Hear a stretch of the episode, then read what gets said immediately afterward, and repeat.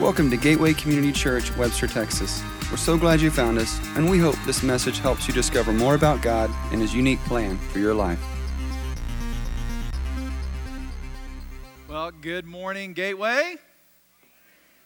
Oh, man. All right, we're going to do something. Oh, wow. Uh, we're going to do something that we don't normally do here on a Sunday. I want everybody to stand up, and I want you to greet three people somewhere in the room. You can walk somewhere, you can do it right around where you're standing. Oh my gosh, this is a sound. It's like a nice sound. Well, hello. Welcome home. Good to see you. Good. No, no, no, no, none of that. All right, there we go. Seeing little waves. Oh, look at that. Look at that. So nice. It's just, it's comforting. Hugs are going around. See hugs. Good morning. Good morning. Good morning. Good morning. Good morning. All right, y'all can have a seat. Well, uh, we saw, uh, I saw some folks that uh, hugging, embracing. I saw a few, uh, hey, I see you over there. Gotcha. Okay, that's, that's, that, was your, uh, that was the way you were going to say good morning to them. When I asked you to go shake a hand, I saw it, okay? None of the waving stuff this morning. We have uh, a great opportunity this morning, and we're going to go through a passage of Scripture. Randy has gotten us uh, to this point through the woman at the well. And uh, I get the tail end of the story.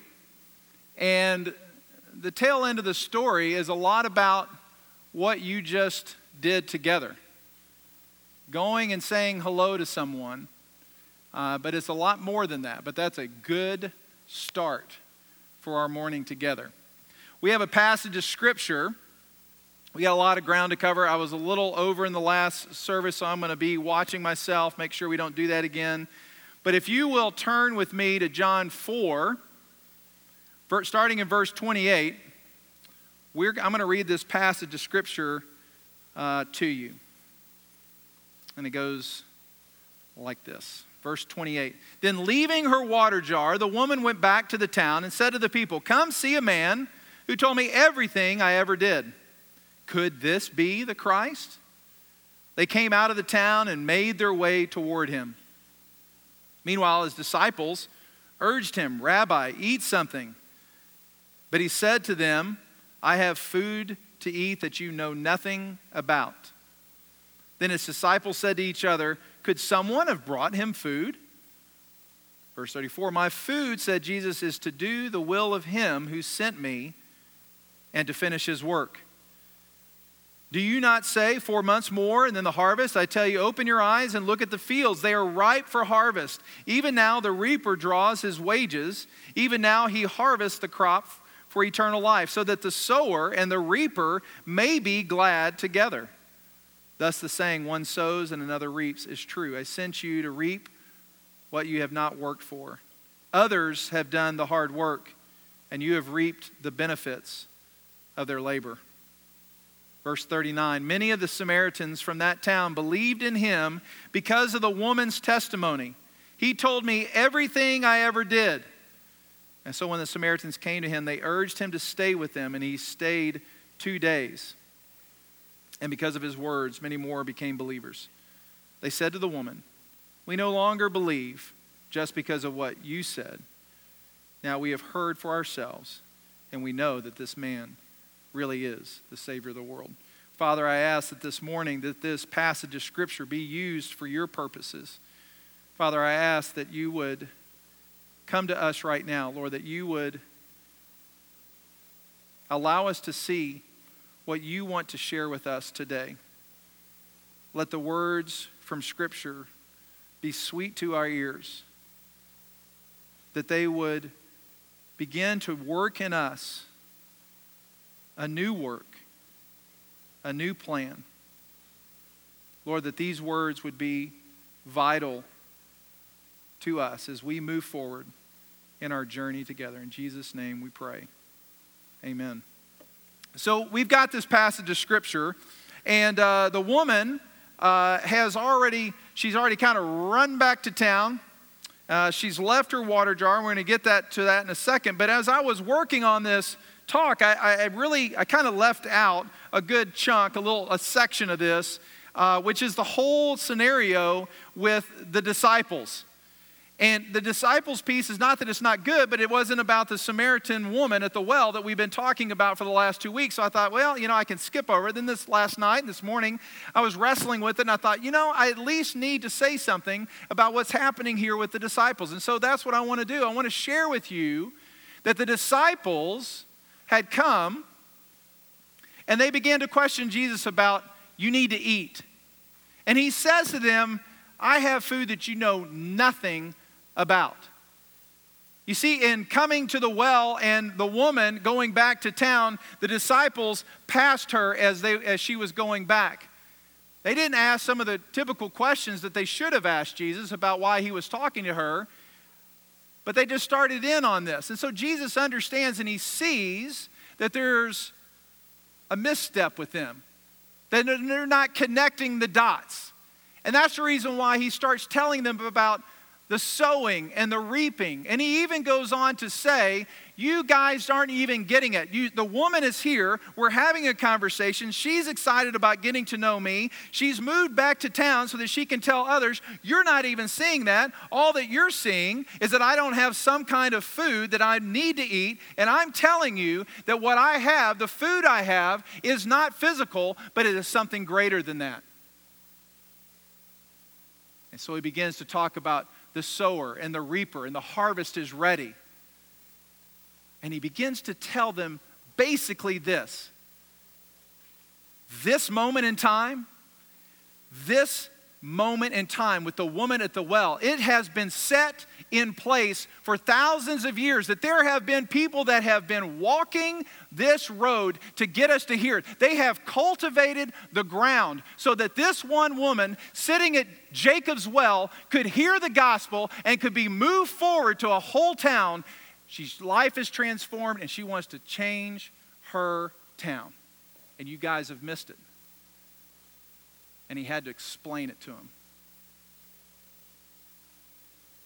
let's not be like the disciples and miss miss the opportunity to see what Jesus is doing in and around where we live.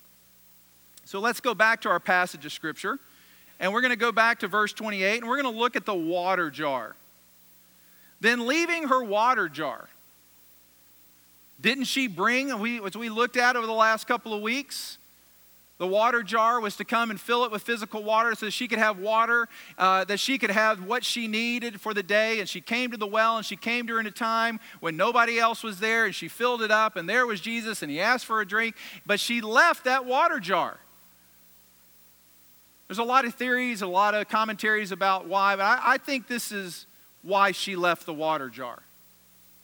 I think she left the water jar because it was cumbersome, that it was big, that it was a burden to her to lift that water jar on her shoulders, on her head, whatever it is, and to run back to town to tell them about the Messiah that she has encountered. Can you imagine sloshing around with a water jar back to town? She's done. The water's, there's no need for her to carry that back because there is an excitement to her. She doesn't even care that she's left the water. She's not no longer worried about the physical water. Why? Because she now has living water. The living water that Jesus Christ can only give. Now she's got it and she wants to go share it. There was a lot of questioning that was back and forth that we previously, previously saw in some verses before that, but now she understands what she had heard for years. She had to run back, left the water jar. It would have burdened her down. I know it would have, because those things are big. If you've ever seen pictures of them, they're very, very big. But isn't that about what her old life was doing? Was burdening her down? Keeping her from moving forward. Jesus had told her story, it was leaving her in a certain place. Hebrews 1 and 2 tells us to do this.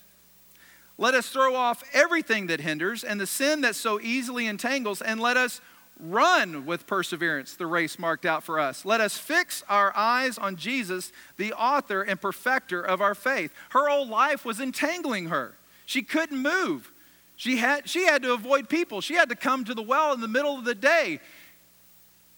And now she's willing to go run back into town and tell everyone and anyone the story of her encounter.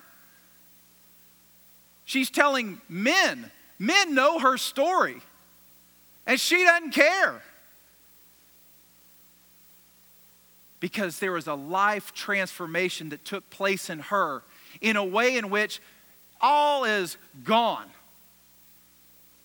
Because now she has living water that Jesus Christ has given her. She couldn't wait to talk to anyone because Jesus had changed her life. 2 Corinthians 5 17. Therefore, if anyone is in Christ, he is a new creation. The old is gone and the new has come. The second thing we see is in verse 29. And she says, Come see a man who told me everything I ever did. Could this be the Christ? She confessed her life old and new. Excitement is contagious, is it not?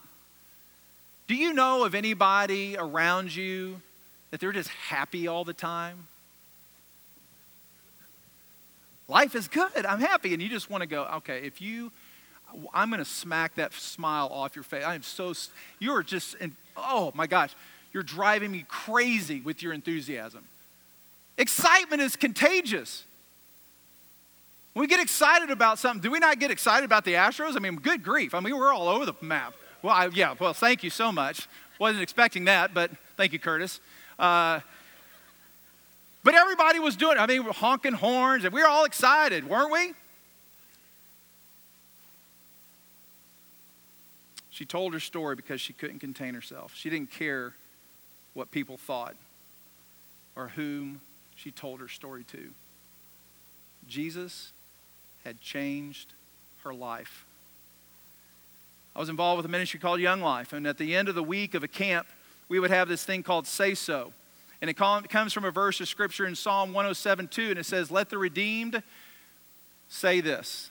Let the redeemed of the Lord say this. And what say so was, was that if there was somebody, a kid that had been brought to camp with the hope that they would come to know Jesus uh, during that week, if they came to know the Lord, we gave kids an opportunity to stand up and say so so that they could be letting the world know of the decision that they made. Little Johnny, some kid that you think, oh my gosh, there's no way that he's going to accept the Lord. He stands up, he's crying. You're like, this is the most amazing moment in your life. And you see the excitement.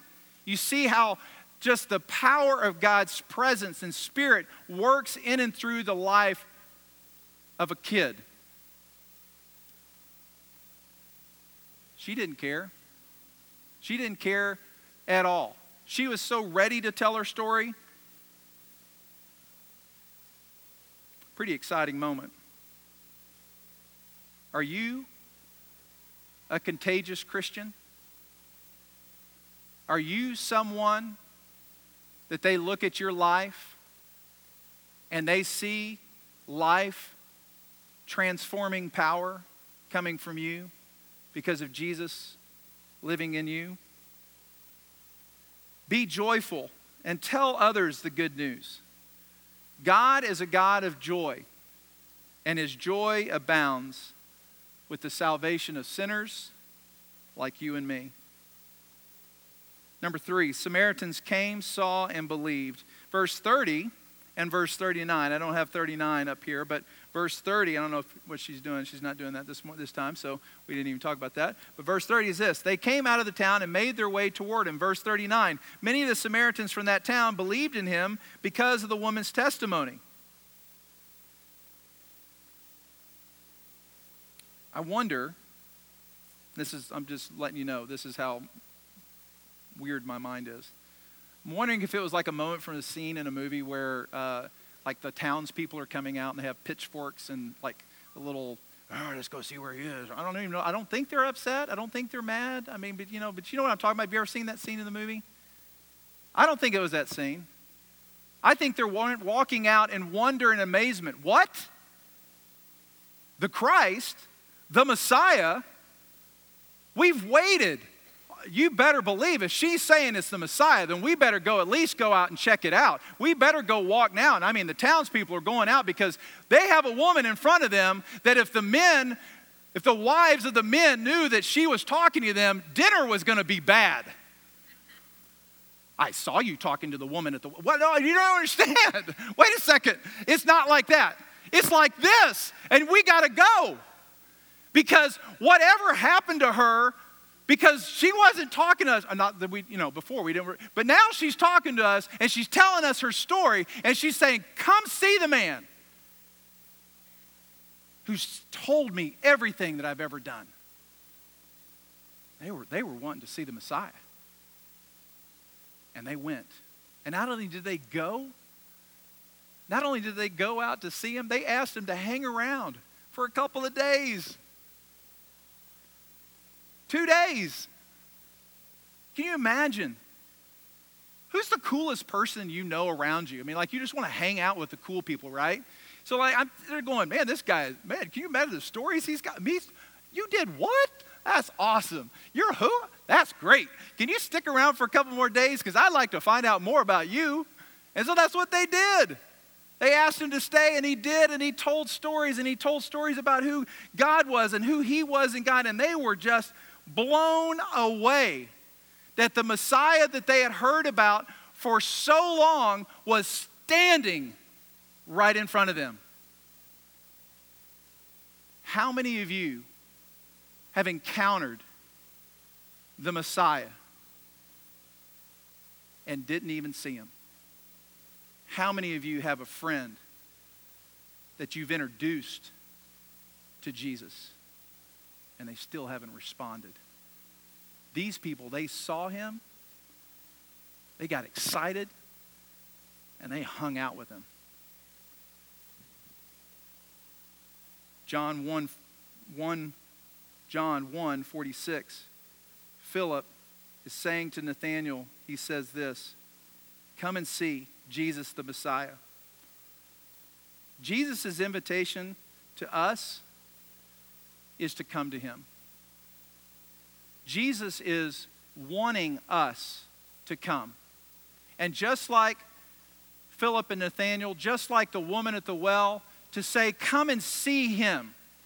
That's what Jesus wants us to do. He wants to for us to come and see him. And when we do come and see him, Matthew 11, 28 says this Come to me, all who are weary and burdened, and I will give you rest. There's a lot of people in this room that need to have a sense of rest. You're burdened. Don't miss the opportunity to come to Jesus. John even writes at the end of Revelation, Revelation 22 17, which I think is really cool because John is writing here and telling us this story about the woman at the well. But at the end of his life, when he's all alone and he's on this island of Patmos and he's writing these books and he's remembering back, he says this in Revelation 22 17 The Spirit and the bride say, Come, and let who hears say, Come. Whoever is thirsty, let him come, and whoever wishes, let him take the free gift of the water. Wait a second, I just told you that was in Revelation 22. This is at the end of the life, and what John remembers in this moment is this moment in time where this woman at the well is given the free gift of living water. And it was for her to come and to take. And she did. And John remembered that moment and he wrote it down and he recorded it for us. I just think that's really cool. That's God's invitation to you and to me is to come to Jesus. Are you burdened with sin? Then come. Are you thirsting for living water? Then come.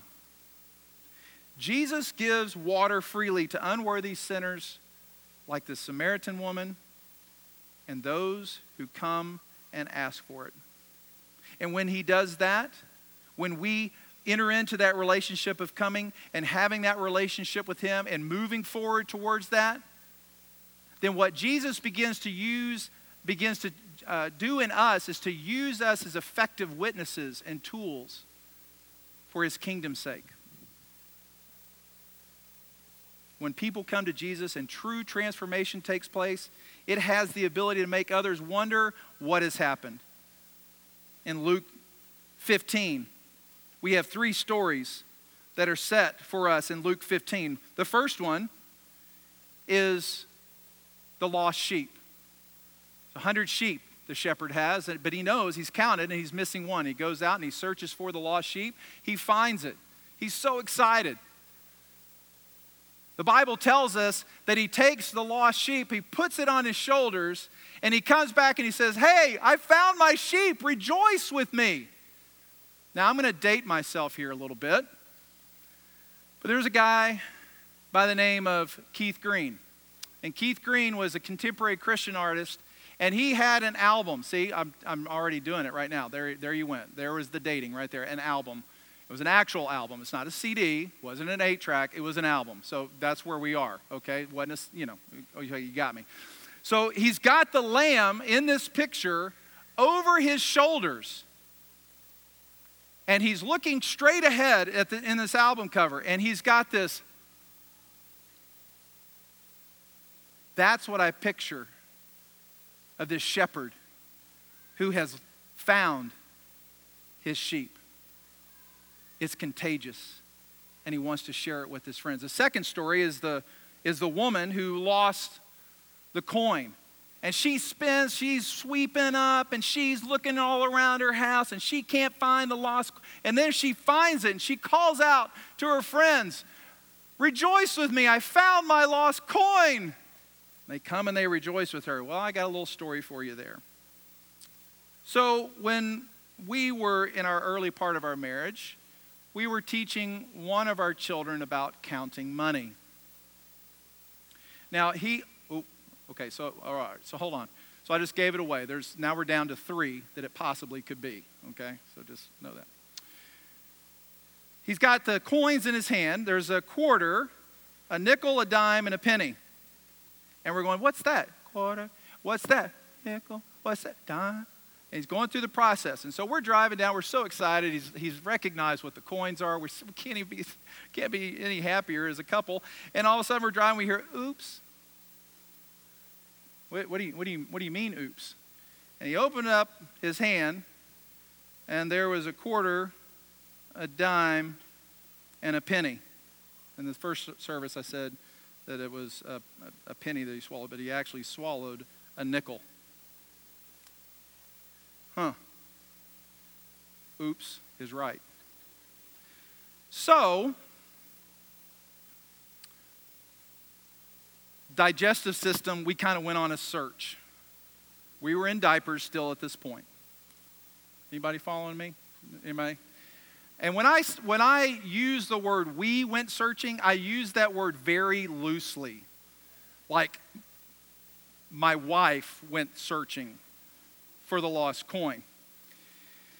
And eventually, about a week went by, and we, I mean, we, loosely, she uh, said, We're going to have to call the doctor because this is beginning to concern me.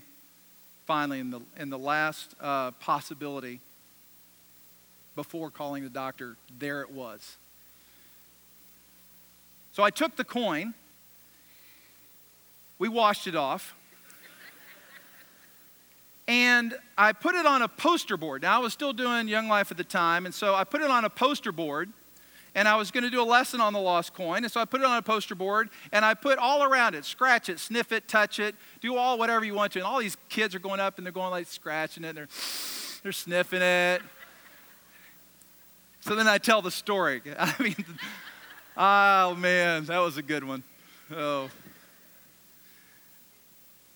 The last story in that batch is the prodigal son who comes home. The father is outside of himself. He lifts up his, his skirt, which is just don't show your ankles and he's running with abandonment to go find his kid and he's come home and he's wrapped his arm around him and he's killed the fatted calf and he's called his family he's called his friends and he said come re- rejoice with me we're going to have a party tonight because my son has come home. Luke 15:10 says this i tell you there is rejoicing in the presence of the angels of god over one sinner who repents. One sinner. What if you and I, what if you and I are actively sharing the message of Jesus Christ? Can you imagine what heaven's rejoicing is going to be when we start reaching a community, when we start reaching our town, our state, our country, and changing the world? But it has to start with you and I coming to Jesus and seeing who the who he is. The Samaritan townspeople not only came and saw, they asked Jesus to say, as I said earlier, and then they believed not because of her testimony, but because of their own experience. We see this earlier on in Scripture, really, in the Old Testament. There's a character by the name of Job. And if you've ever read the book of Job, and if you haven't read the book of Job, I really encourage you to read that. And then there's this whole thing starting in, in chapter 38 where God begins to talk to Job. And the first opening line of that deal is, Where were you when I laid the foundations of the earth? And Job kind of went, Oops, I really don't have a place here. And he falls silent for four chapters. And finally, at the end of all of that, Job 42 5, Job finally says to him, My ears had heard of you, but now my eyes have seen you. You see, the Samaritan woman came and brought her story. She was transformed by her, her encounter with Jesus. And because of that encounter, she went and told her townspeople. And the townspeople are saying, listen, it's not because of your story, but it's because we now have our own story. When we have an opportunity to share the gospel of Jesus, do it because you have a story to tell know Him in a way in which your story is truly life transforming.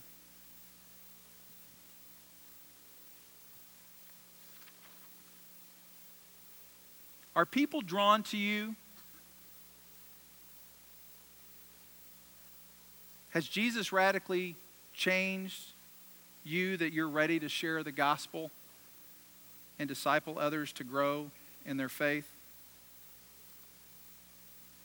Those are some of the questions that we need to answer in moving forward. I, I want to share something with you here in this moment. A, a town was transformed because of the encounter that a woman had with Jesus. Here at Gateway, we are moving towards an emphasis on discipleship.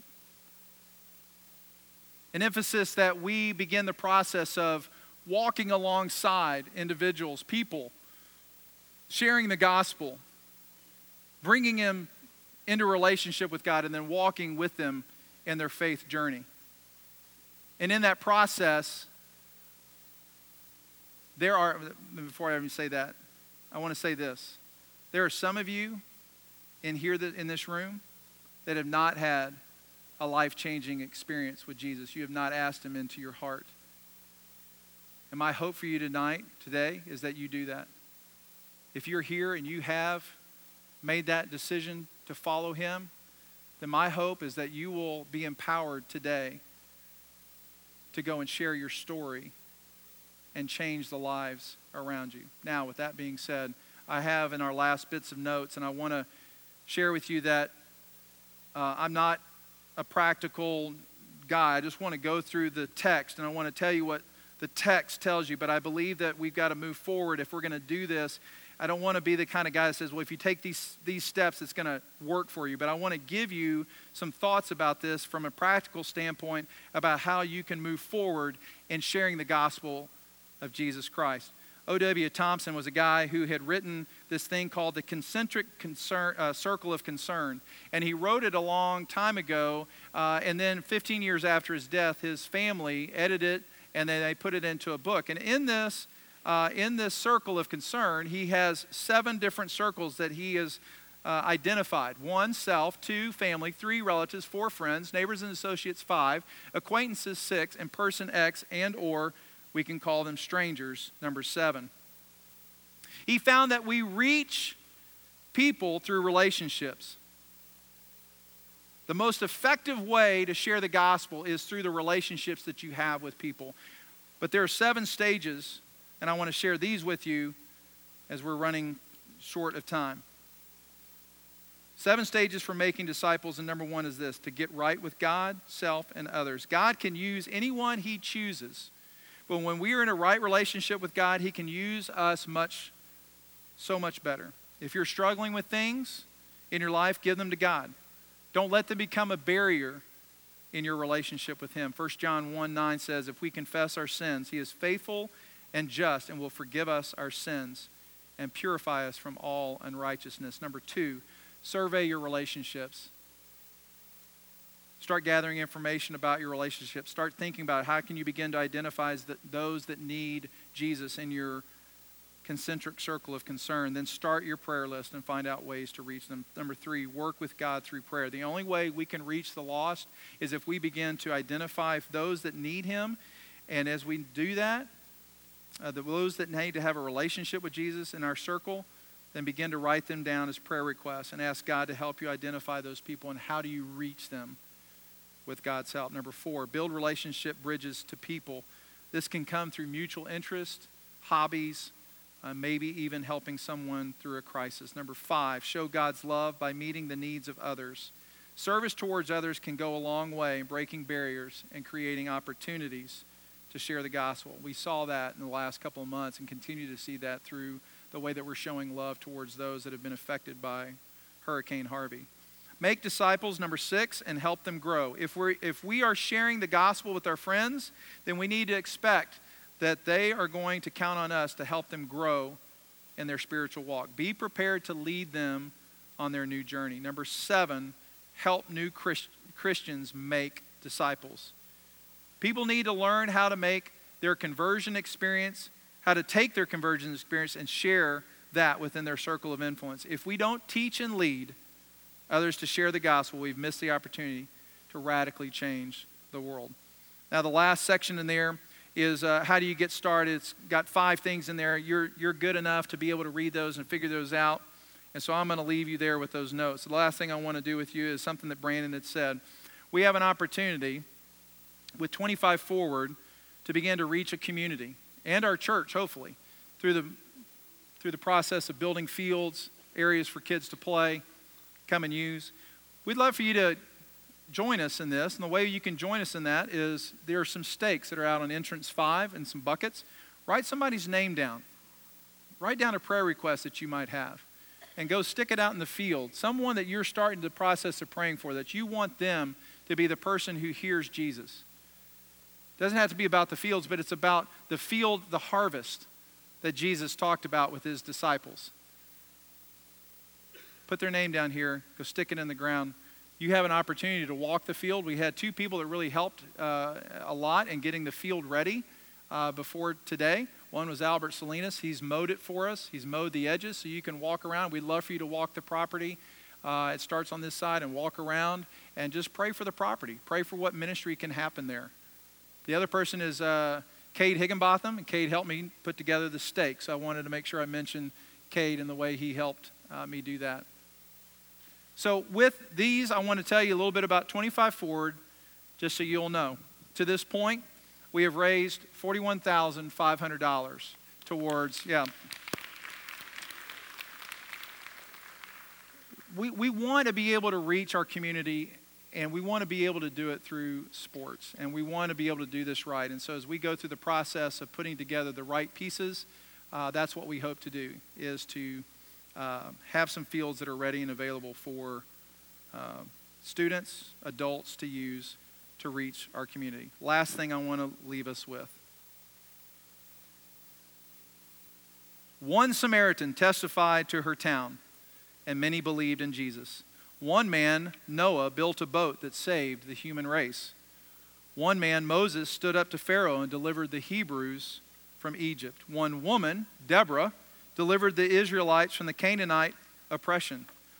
One man, David, defeated the Philistines when he killed their champion Goliath. One woman, Esther, had the courage to approach the king and see her nation spared from extermination. One man, Peter, preached a sermon that led 3,000 to be saved.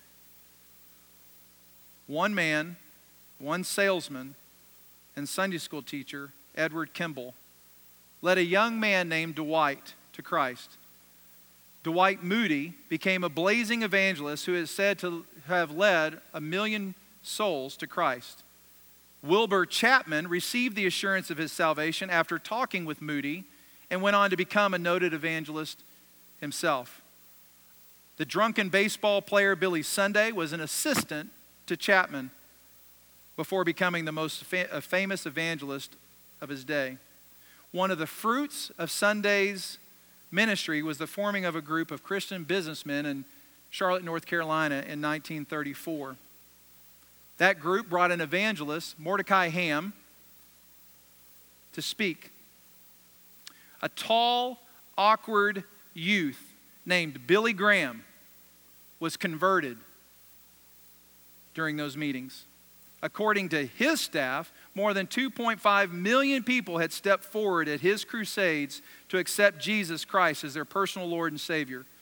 Many Millions of souls can trace their spiritual lineage back to the influence of one man, a simple Sunday school teacher named Edward Kimball. To the world, you may be the one person, but to the one person, you may be the world. And I'll add, to you, they may seem like just one lost soul, but to God, they may be the one soul who can impact the whole world. Don't ever underestimate the power of the one.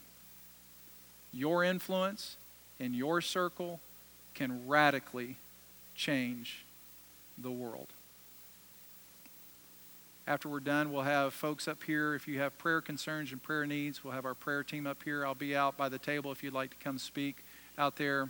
Thank you for listening today. Let me pray for us, and then we'll be done. Father God, we thank you for this morning. We thank you for the opportunity to share the gospel and to talk about what you've done for us, what you've done for the woman at the well, and how she impacted her town. Lord, I pray that the folks that are in this room see the vision of this one woman who was radically changed. Her life was transformed forever, and she shared that with her circle of influence. Lord, let us catch a glimpse of that, the power that comes from the one, and let us recognize and see that us being the one can radically change the world. In Jesus' name we pray. Amen. Y'all have a great Thanksgiving. We'll see you next week. Learn more about us, visit www.gateway-community.org. Welcome to your journey.